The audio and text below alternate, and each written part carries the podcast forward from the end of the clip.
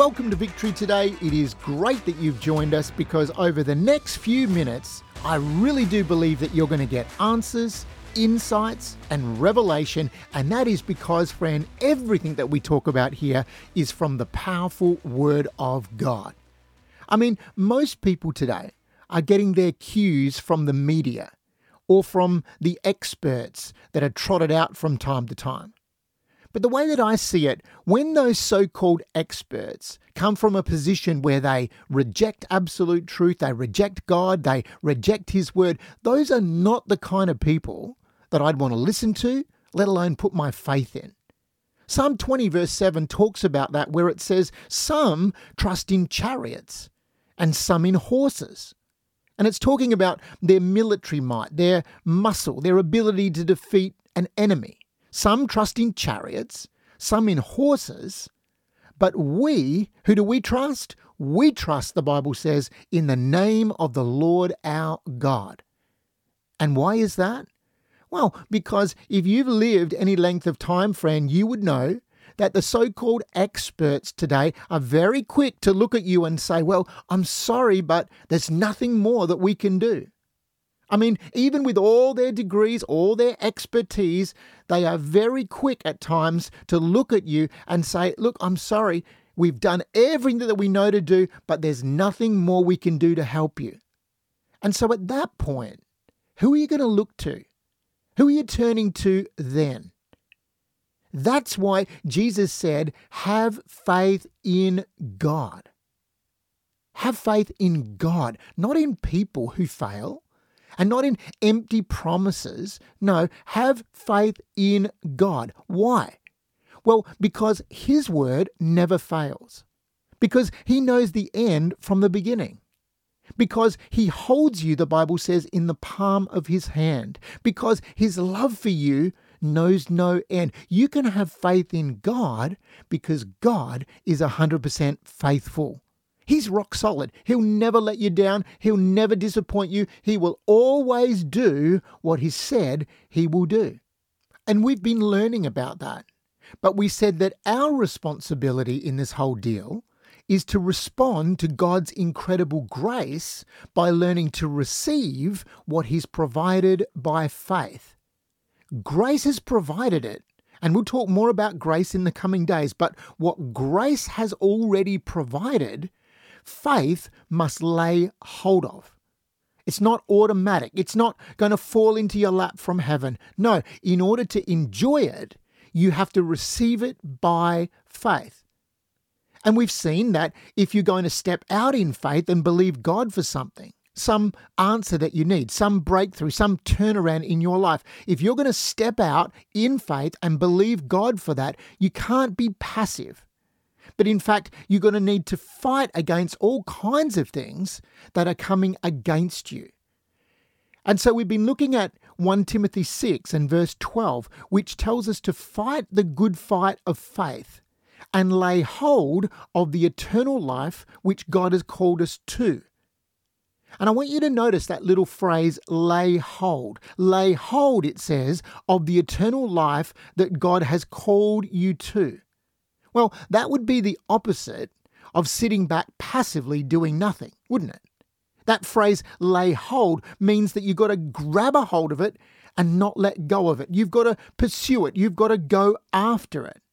What I'm saying is that you can't just sit there and passively say, Well, God, if it's your will, heal me. But if it's not, I guess I'll just keep on suffering. God, if it's your will, prosper me. But, but if not, I guess I'll just struggle along. That's not laying a hold of anything, is it? We've got to recognize that God has so much more for us than many of us have been experiencing, but we are never going to enjoy it by sitting back and saying, Well, if it's God's will for me to have it, I guess He'll give it to me, but if not, I'll go without. No, we have to lay hold, the Bible says, of what our eternal life already encompasses. And as we've been seeing, that includes a whole lot more than just going to heaven one day when you die. So let's say that you've got a need right now. Might be a financial need, might be a physical need, perhaps you need a breakthrough in your business, whatever it is. Right now, you're lacking in victory in some area. And yet, as you read the Word of God, you see over and over God declaring that you are blessed, that you are healed, that you are whole, that you're prospering. So clearly, something isn't right. There's a disconnect here. Because if God has said all these things, and we know that God can't lie, and if Jesus has won the victory for you on the cross, but that need is still right there in front of you, well, you got some fighting to do. Amen? You're not fighting to get God to do something. We've explained that. But you're fighting the good fight of faith. And that's where you hold fast to what He's promised and you fight against the contrary feelings the contrary bank statement, the faithless words being spoken all around about you. You fight and you lay hold of what you know is true from the Word of God, even though the circumstances, the situations might be telling you that you don't have it, that you're never going to get it. You discount that. What does Hebrews 10:23 say? It says, "Let us hold tightly without wavering to the hope we affirm." The New King James says, Let us hold fast the confession of our hope without wavering. The Amplified says, Let us seize and hold fast and retain without wavering the hope that we cherish and confess. Why? Why would we do that? Why would we do that when our friends think that we are crazy and nothing seems to be changing? We got worries and questions and fears that are bombarding us multiple times a day. Why would we hold fast to our hope? Why would we do that when everything in the natural seems to be pointing in another direction? We do that, friend, because the rest of the verse says, For God can be trusted to keep his promise. Praise God. For he who has promised, it says, is reliable. That word means is sure, certain. For he who has promised is certain and faithful to his word. Can you count on him? Can you depend on him when it looks hopeless, when everything seems to be contrary to what he said? Can you trust him? Absolutely, you can. You can. You can trust him every single time. That is what fighting the good fight of faith is. It's laying hold. It's not getting worn down. It's not getting worn out. It's not getting disillusioned or disgruntled. It's holding fast to what He's promised and refusing to let go. But I appreciate that when you're believing for something and everything in the natural is contrary to what you're believing for, that's not easy, is it? That's when you need some people in your corner. Uh, that's when you need some faith people, friend, who won't question and doubt what you're believing for, but they'll stand with you. They'll believe with you. They'll be there for you. And friend, my prayer is that this podcast, the, the community that's growing around victory today, will be that for you. You know, if I can encourage you, if I can stir up your faith through these short little messages, and you know that there's a community here of people who will cheer with you, who will stand with you and pray with you and for you, even if you don't have anyone in your family who's a faith person, even if no one on your street or no one at your church will believe with you, we will. Amen. We absolutely will because every person here, we've all been there. We all know what it is to be believing God for something and getting attacked from every side. We know it's easy to get discouraged. It's easy to let go and give up and not stay strong. Friend, that can happen to the best of us.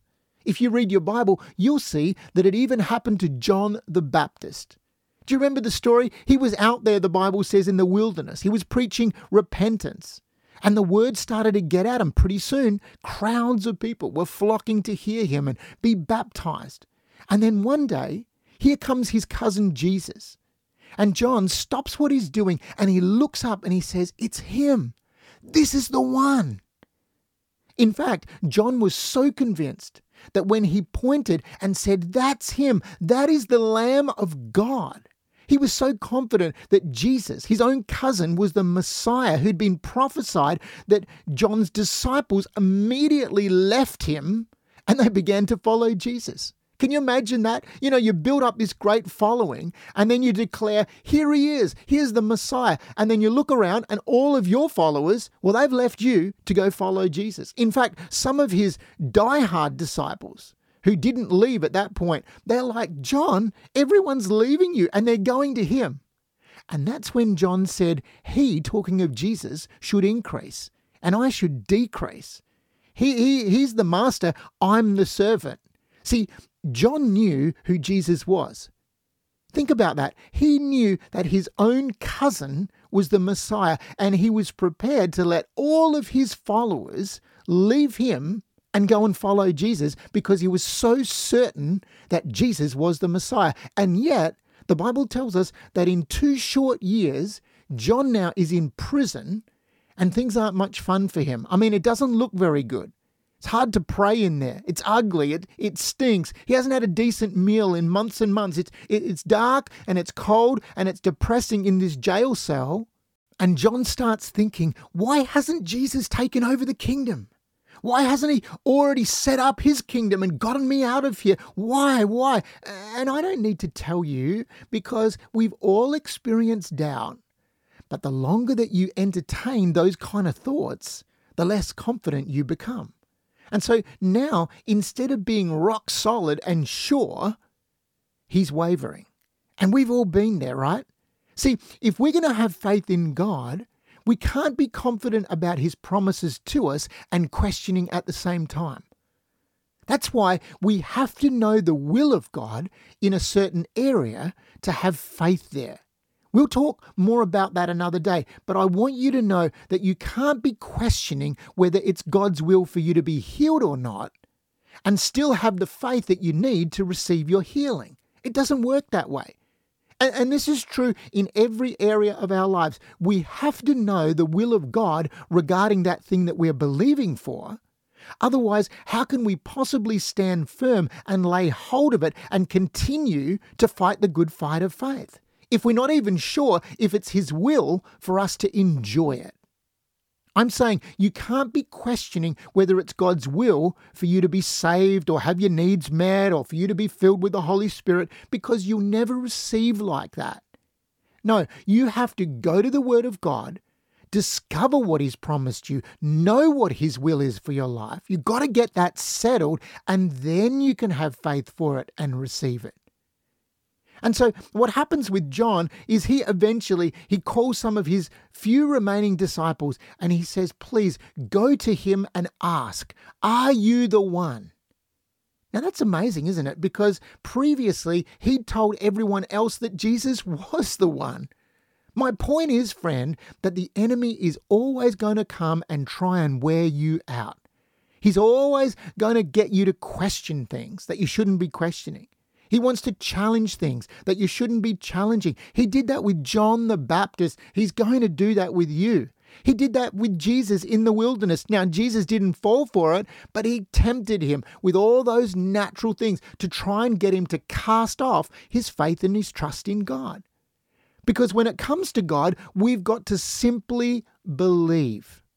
Amen? We've got to believe without question. When it comes to everybody else, it's okay to question but not with God, not on His word. We submit to His truth, and that is because His truth is forever established.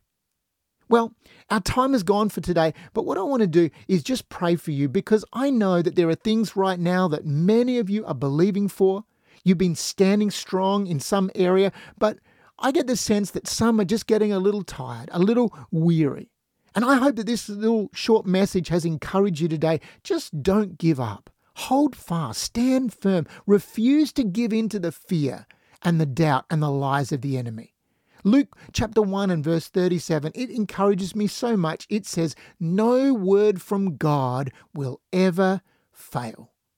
So if right now you're stepping out on a word from Him, I'm here to tell you it's going to come to pass. It's going to come to pass. It might not look like it today. It might not feel like it. But, friend, no word from God will ever fail. Amen? So you can count on it coming to pass. Let me pray. Father, I want to thank you today for everyone listening. I thank you for their willingness to trust you in spite of the opposition, in spite of the setbacks. Thank you that you have never failed us and that with you, all things are possible. And so, God, we're not afraid. We're not discouraged because you promise to be with us wherever we go. We can be strong, we can be courageous because you live in us. And in you, we know, God, that we have the victory.